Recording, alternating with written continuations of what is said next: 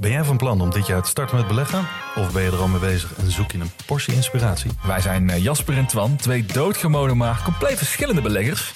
En iedere donderdag vertellen wij in onze podcast de lange termijn over onze beleggingsreis, onze lessen en met name onze fouten. En dat allemaal op een eh, vermakelijke en een langdrempelige manier. Alsof je met ons in een kroeg staat. Met een whiskytje erbij. Lekker. Dus luister eens naar onze podcast De Lange Termijn.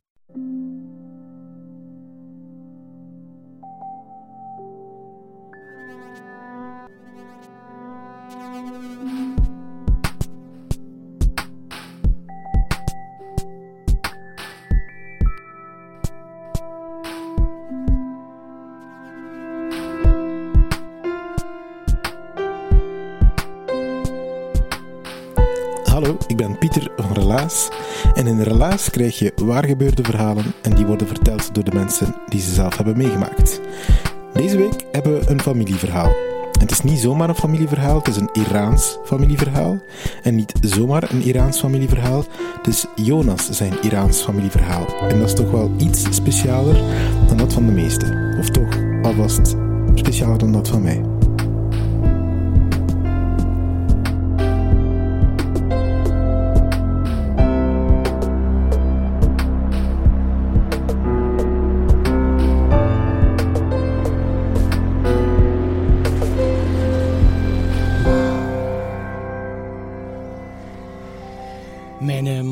Is van Iran.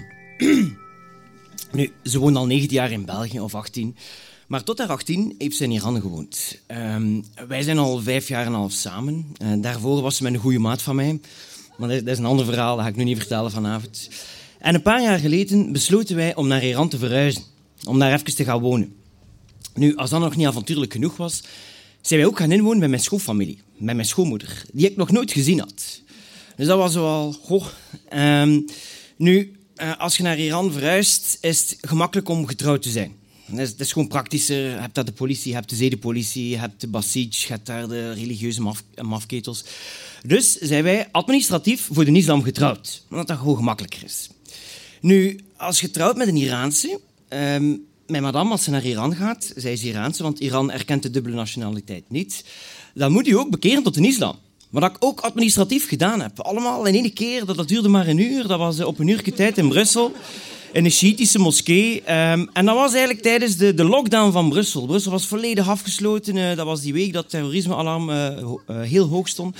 Ik me daar gaan administratief bekeren, maar dat is allemaal heel goed meegevallen. Dat is allemaal heel goed meegevallen. Ehm, dus, dus dat was eigenlijk wel een avontuur. Nu, dat was eigenlijk ook goed dat wij naar de familie gingen, want ehm, mama June, mijn schoonmoeder, June betekent lief in, in Farsi, mama June was heel erg eh, aan het genezen van een zware ingreep. Dus het arme schaap moest acht maanden plat eh, in bed liggen. Ehm, dus de familie had een, een, een- bed, ziekenhuisbed, in, midden in het salon gelegd. En wij waren eigenlijk het grootste deel van die acht maanden waren wij, waren wij bij haar. Dus wij konden de familie echt wel eh, uit de nood helpen. En dat was ook nodig. Nu, voor Iran woonden wij in Vietnam. Ehm, we hebben daar twee jaar gewoond. We hadden daar een Iraans restaurantje. En na twee jaar maakten natuurlijk eh, vrienden. En een van die vrienden was Maurice, een Spanjaard. Hij was de goede maat geworden. En als afscheidscadeau had hij mij eh, een cadeautje gegeven. Twee LSD-trips. Nu, ik vond dat leuk. Dank je, Maurice. Was daar niet geïnteresseerd. Maar ik weet niet of je dat al gezien hebt. Een LSD-trip, dat is een half postzegeltje. Dus had er mij zo twee gegeven. Ik dacht, dank je, Maurice. Ik had dat in een oude portefeuille gestoken en ergens weggestoken. Dus na twee jaar eh, Vietnam, ja, we hadden heel veel boel. Dat waren eh, 16, 17 dozen. Gingen wij in zee met een eh, Vietnamese verhuisfirma. Ehm, dus we moesten alles inpakken. En dat was heel veel werk. Want alles moest eh, beschreven worden in het Vietnamees, in het Engels eh, en in het Farsi. Ehm, die verhuisfirma's die, die zijn altijd gelokaliseerd in de luchthaven. Wij woonden toen in Da Nang. Dus dat was drie dagen werk om alles mooi in te pakken, want de Vietnamezen kunnen wat, wat bruter zijn. Dus alles mooi inpakken, alles beschrijven. En na drie dagen dat we daar eh, geweest waren, ehm, want die praten ook geen Engels, hè, dat was met handen en voeten uitleggen, was dat allemaal ingepakt en gedaan, ingeklaard, alles voorzien van, van papieren. En we gingen voldaan terug naar het hotel. Dus ik pak mijn douche van eindelijk, dat werk is gedaan. Binnen, we gingen vertrekken binnen een weekje, want eh, ons, onze boel ging van ehm Da Nang naar Saigon en van Saigon naar Teheran. En we gingen samen toekomen met al ons grief, dus dat was allemaal zeer goed georganiseerd. Dus ik sta in mijn douche en ik vraag me af, godverdomme, waar zijn die LSD-trips? Ik kan die daar eens ingepakt in jouw portefeuille. En dat zat met madame ook in paniek, volle paniek. Want ik weet niet, Iran, een redelijk streng regime als, als het aankomt op, drugs. Nu, dat zijn kleine dingetjes, dat ging waarschijnlijk niets geweest maar toch wil geen enkel risico nemen. Dus ik in volle paniek, dat zat in een doos. Dus ik bel naar die madame, die verstond mij natuurlijk. Ik zei, waar stuff? She said, already in Saigon, already in Saigon. Maar ik zei, dat kan niet, dat kan niet, no possible. Maar dat komt perfect wel. Want um, Danang, uh, Saigon is maar drie kwartier vliegen. Dat bedrijf was in de, in de luchthaven gevestigd. En mijn frank was maar drie uur later gevallen. Dus ik dacht in volle paniek, rap uit mijn douche, op die brommer met mijn madame, rijden, rijden, rijden. En het verkeer in Vietnam is sowieso al zot. Wij naar, naar dat bedrijf. Maar ze had mij wel verstaan, want wat stond er heel mooi uh, voor ons? Box number three. Dus ik al die 38 lagen plastic daaraf. Um, ik zei iets van creditcard, forgot creditcard, creditcard. Die, die twee LSD-trips eruit, gelukkig de boel weer ingepakt. En ik heb dat dan gegeven aan de maat. Want stel je voor dat ik uh, zo zou toekomen en ruzie zou gehad hebben, of ja, uh, geen goede indruk gemaakt hebben met mama June en baba June. Mijn schoonouders. Dus zo gezegd, zo gedaan. En dan begon mijn, uh, mijn leven in, in Iran. Ehm, de familie woont in Isfahan, een hele mooie stad. Dus ik was een schoonzoon, een man, een westerling en ik praatte een beetje Farsi. En die vier kenmerken gaven mij de, de status van een prins. En ik was in Iran een prins. Ik had daar een prinsenleven. Ik, moest, ik mocht niets doen. Ik moest alleen maar eten. Ik ben daar ook zeven kilo bijgekomen. Dus na een week tijd, uh, we begonnen zo wat te ontdooien, mijn schoonouders en ik. En ik wou van alles doen. En mijn schoonpa zei, nee, nee, je moet dat niet doen. Blijf maar zitten, blijf maar zitten. Maar ik dacht van, ja, mama June ligt in een bed. Uh, de schoonzus die werkt veel lang. Nichtje komt af en toe naar huis. Dus wie gaat dat maar doen? Mijn madame. Dus na een week vechten mocht ik afwassen. Mijn schoonpa vond dat zeer raar, uh, schoonzoon die afwast. Uh, maar wat, ik heb daarvoor gevochten. Dus ik heb acht maanden lang was ik de afwasser van dienst. En dan vroeg mijn schoonpa soms, uh, en, hoe is het hier aan, leuk land? Dan zeg ik, ja, Westland. Alleen, ik wist niet dat het leven bestond uit afwassen. En zo van die lolletjes vond hij grappig, want zo onttooiden we ook een beetje. Dus na een paar weken ehm, Na twee weken. Na twee weken kom ik naar beneden, want Iraniërs eten graag veel en, en, en vaak. En is drie keer, per week, drie keer per dag enorm veel eten. Kom ik naar beneden en ik ga eigenlijk gewoon zin in een boterham met boter en met kaas. Dus ik zeg, goeiedag, mama June. Ik trek de frigo open. Ik neem brood, ik neem kaas, ik begin met een boterham te smeren. En ze kijkt naar mij in paniek. Ze kijkt naar die boterham. Ze, ze begint zenuwachtig te worden. Ze roept, ei goda, ei goda, ei goda. Wat betekent, oh my god, oh my god, oh my god. Ik zeg, ik heb iets gedaan, die boterham, eh, dat is hier niet goed, dat is hier niet goed. Ze roept mijn madame, eh, kom naar beneden, kom naar beneden. Mijn madame, kom naar beneden. En ik hoor zeggen, nee mama, nee, nee, nee. En ik zo, wat is het probleem, wat is het probleem? Ah ja, die boterham met kaas, dat is genieten voor mijn moeder. Ze wil dat ook voor u. Dus ik dacht, ah, wijs. Maar zeg mijn madame, forget it. Dus... Dat was geen eten voor, voor, voor mijn schoonmoeder. En, en, dus het concept van gast is enorm in Iran. Dat is iets anders dan in België en in Nederland. Waar ik niets meer wil zeggen over de Belgen en de Nederlanders, maar wel iets over de Iraniërs. De gast is daar een enorm, dat is iets bijna ja, een halfgod. Het ging zover dat mijn schoonpa die betaalde alles voor ons. Um, al onze boodschappen, ook onze persoonlijke boodschappen omdat ik een gast was. Maar om de deur was dat een beetje gênant, want wij wilden ook dingen kopen. En ik begon na, na zo twee maanden begon ik met hem mee om boodschappen te gaan. En dan zei mijn madame, hier is het lijstje, als je naar de bank gaat, want dan ging soms naar de bank, ga jij rap naar de winkel, koopt u zaken, want anders, ja, ik, wil ook een beetje bijdragen. En ik deed dat soms. Hij ging dan naar de bank, zeg ik, baba Jun ciao ciao, ik ging wat dingen gaan kopen. Maar hij had dat altijd gezien. En dan gingen we samen naar de winkelier, moest de winkelier mijn geld teruggeven en dan betaalde hij die boodschappen voor mij. Want ik was zijn gast. Dat heeft natuurlijk, dat, concept, dat idee van gast en de gastvrijheid en de hoffelijkheid in Iran, heeft natuurlijk te maken met de Iraanse tarov. Uh, wat is tarov? Dat is een Iraans, typisch Iraans etikettenspel, waarbij, ik probeer het uit te leggen, de ene partij diensten aanbiedt die hij eigenlijk niet wil aanbieden, en de andere partij die bijzonder galant afslaat, maar eigenlijk wil hij die wel aannemen. Dat is ingewikkeld. Het komt erop neer dat je gewoon alles drie keer moet vragen. Een mooi voorbeeld is een taxi in, uh, in, Iran. Als je een taxi neemt, dus een taxi zwiert je ergens af en dan zeg je, ja, is goed, hoeveel is het? En dan zeg je, nee, het is goed, het is eentje van mij, moet niet betalen. Maar ja, kom, hoeveel laat het ons rap doen. Nee, nee, het is goed, het is goed, allemaal geen probleem, ik betaal, ik betaal. Je moet niet betalen voor een taxirit. Ja, maar ja, meneer, hoeveel is het, hoeveel het? ja, nee, en dan, allez, het is 7 euro. En dat is bij alles. Dus ook als je op restaurant gaat, we gingen vaak op restaurant, lekker eten, uh, we vragen de rekening, de chef of de kelner komt af met, met de rekening. Uh, en dan gaat hij de baas gaan halen, of, of de manager. En dan zegt hij, ah, van waar is hij? Ah, hij is van België. Oh, ik hou van hem, hij moet niet betalen. Maar dat is iets. Het is eentje van thuis, dat kennen wij ook. En dat moet oppassen, want dat is Starhof. Uh, hij wil dat helemaal niet. En dan is het van, nee, nee meneer, we willen met plezier. Nee, nee, nee, je moet niet betalen, het is eentje van mij. En dan, mijn madame mij dat veel vertaald, dan is het echt in het varsje, want dat is een hele mooie poëtische taal. Dan is het echt van, uh, nee meneer, voor dit heerlijke eten zijn wij vereerd om te mogen betalen. En dan pas mogen we betalen en dan zegt hij, het is 30 euro of zo. Het mooiste voorbeeld was uh, Amir Hossein. Amir Hossein was onze filmdealer. Want in Iran, eh, internet is moeilijk, de overheid vertraagt het internet, downloaden is moeilijk. Westerse films mogen eigenlijk niet. Maar je hebt heel veel um, ja, elektronica-winkels, gsm-winkels. En vele van die gasten hebben een tablet waarbij dat je de, de laatste films kunt kiezen. Uh, allemaal met Farsi ondertitels. En, en die kunnen dan downloaden of ze zetten dat op stick of ze branden dat op, op cd. Dus veel jongens als Amir Hossein uh, hebben heel veel geduld, downloaden heel veel zaken en verkopen dat dan. Maar Amir Hossein was ook een, een, vriend van de familie. Dus wij mochten niets betalen. Nooit. Ja, dat was onze filmdealer. Wij zaten daar drie keer per week, een aantal maanden lang. Um, om de deur was dat ook weer gênant, want mensen die daar dezelfde dienst hadden, die, die, die betaalden wel en wij mochten niet betalen. En dat was altijd betalen, nee, betalen, nee. En om de op een keer had mijn madame wat geld in zijn schuif gelegd. Waren wij uit zijn winkel gelopen. Hij had dat gezien. Hij neemt dat geld. Hij loopt achter ons. een computer viel omver. Dat, dat, dat, spel viel op de grond. Achter ons loopt hij op de gang. En hij stikt dat weer in de chacoche van mijn madame. En dan heb ik gezegd van... Kijk, Amir.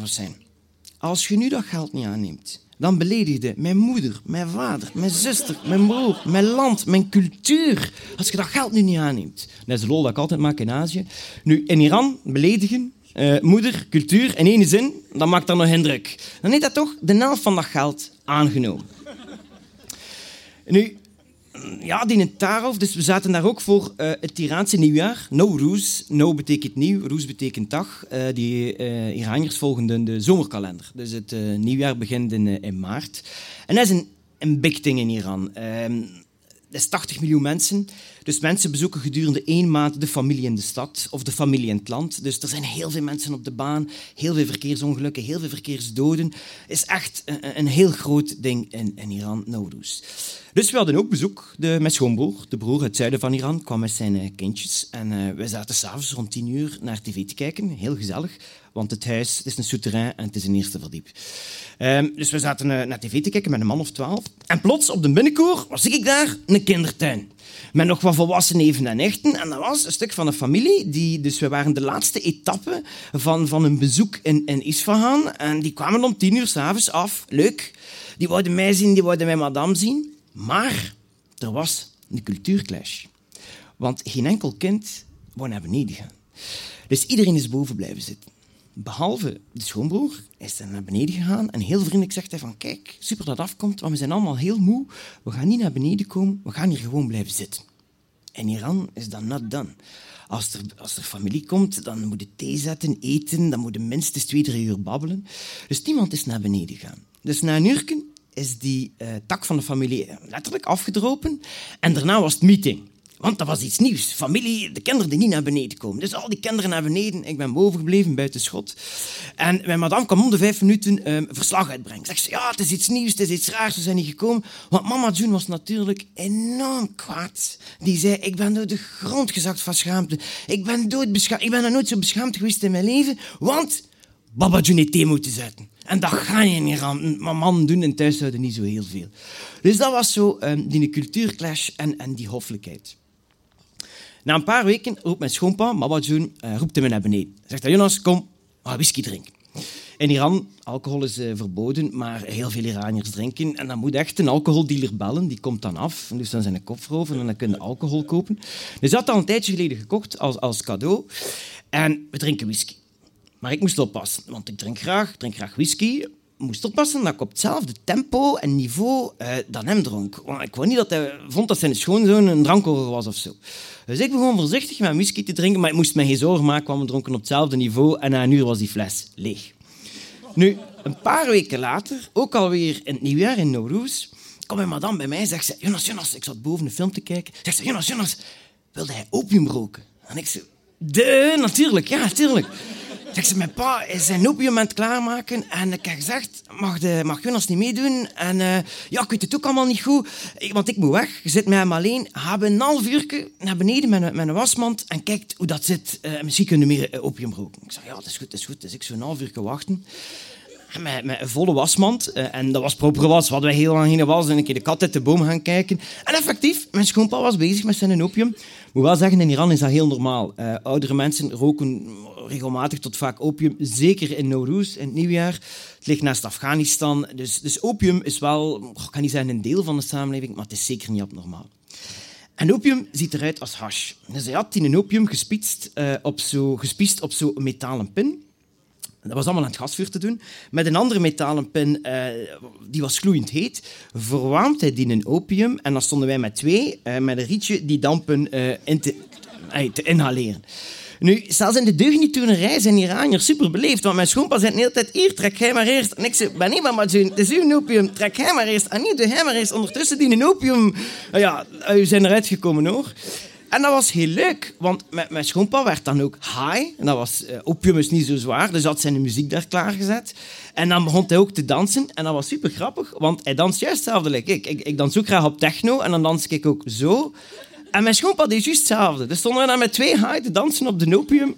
En dat was gewoon heel gezellig. Kan het iedereen aanraden met zijn schoonouders. Um, ja, als de, uh, om de band wat te doen smelten, maar opium roken.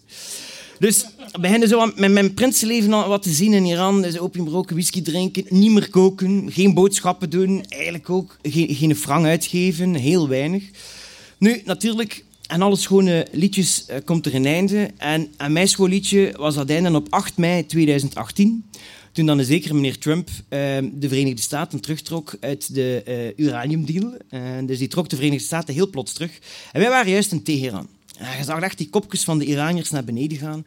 Want ze wisten, ze hadden het al 20 jaar meegemaakt of 30 jaar lang, dat wordt hier weer economisch heel moeilijk voor ons. En dat was ook zo. Nu, een paar jaar daarvoor hadden wij uh, een beetje centjes, euro's, laten omzetten in uh, Iraanse rial. En we hadden op die Iraanse bank laten zetten door de zus.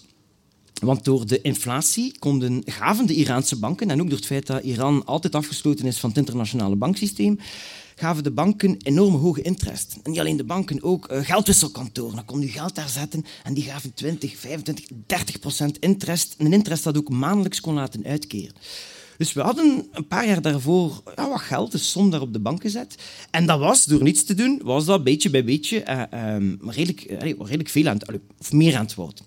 Nu natuurlijk, Trump doet in een speech en die Iraanse rial, dat evalueert op een, op een paar dagen tijd, evalueert dat zeer, zeer snel. En ons geld, letterlijk, dat was aan het verdampen. Nu, we hebben dat ook niet goed in de gaten gehouden. We wisten niet goed, wat moeten, we, moeten we dat afhalen of niet. We hebben dat altijd laten staan. dat was dus eigenlijk op een week tijd. Dat was een week voordat wij afreizen terug naar België. We hebben dat laten staan. En dat geld is bijna volledig uh, verdampt. Uh, zelfs in de laatste dagen zaten wij te denken om, om heel veel gouden kettingen te kopen. En mijn madame voltangen met gouden kettingen om die mee te pakken naar België.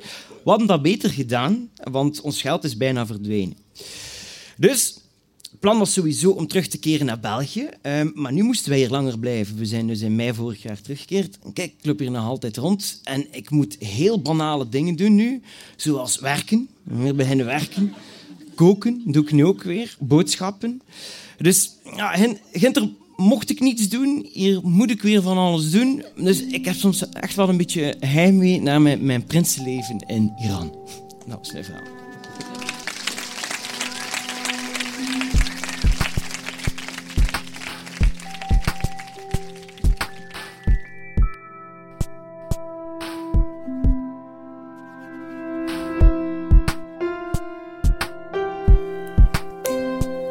Dat was het verhaal van Jonas. Hij vertelde het in Gent op Bar Bricolage. Dat was onze buiteneditie van afgelopen zomer.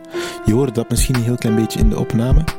Het was heel gezellig met de ondergaande zon en vier prachtige verhalen. Jonas is in het dagelijks leven communicatiecoach en heeft onder andere voor Mo Magazine en voor Franks en de Nomade geschreven. Hij heeft ook net een boek uit. Het heet Meisje uit Iran. Eén klein probleempje, dat boek moet nog gedrukt worden, maar je kan er nog altijd een steentje toe bijdragen. Zoek het maar op, Meisje uit Iran. Zou het eigenlijk een goed idee zijn om met relaties een boek uit te geven? Je mag ons daar altijd tips of suggesties rond doen. Uh, dat kan via onze website of gewoon via onze Facebook een berichtje te sturen. Wij antwoorden meestal direct. Relaas wordt gemaakt door een hele groep vrijwilligers. We zijn echt letterlijk met te veel om op te noemen. Vandaar deze specifieke ode aan Lien. Lien is coach in Antwerpen. Ze drinkt koffie, de ene na de andere, maar dan meestal met mensen die ze aan het klaarstomen is voor een verhaal op Relaas. Ze kiest mee het verhaal uit, ze helpt de structuur vorm te geven. Samen met het coachingteam luisteren ze dan naar die opnames en dan geven ze samen feedback. Tot op het moment dat ze samen met die verteller vinden, nu kan het op het podium. Lin, dankjewel al voor zoveel mooie verhalen. Dankjewel ook aan de Vlaamse gemeenschap en stad Gent voor jullie steun. Onze partners zijn Huset, De Hopzak, Pulp Deluxe, Urgent FM en Chase. En jij natuurlijk, jij bent ook bedankt om te luisteren. Ik vroeg me af, doe je dat wel elke week? Waarschijnlijk wel, hè?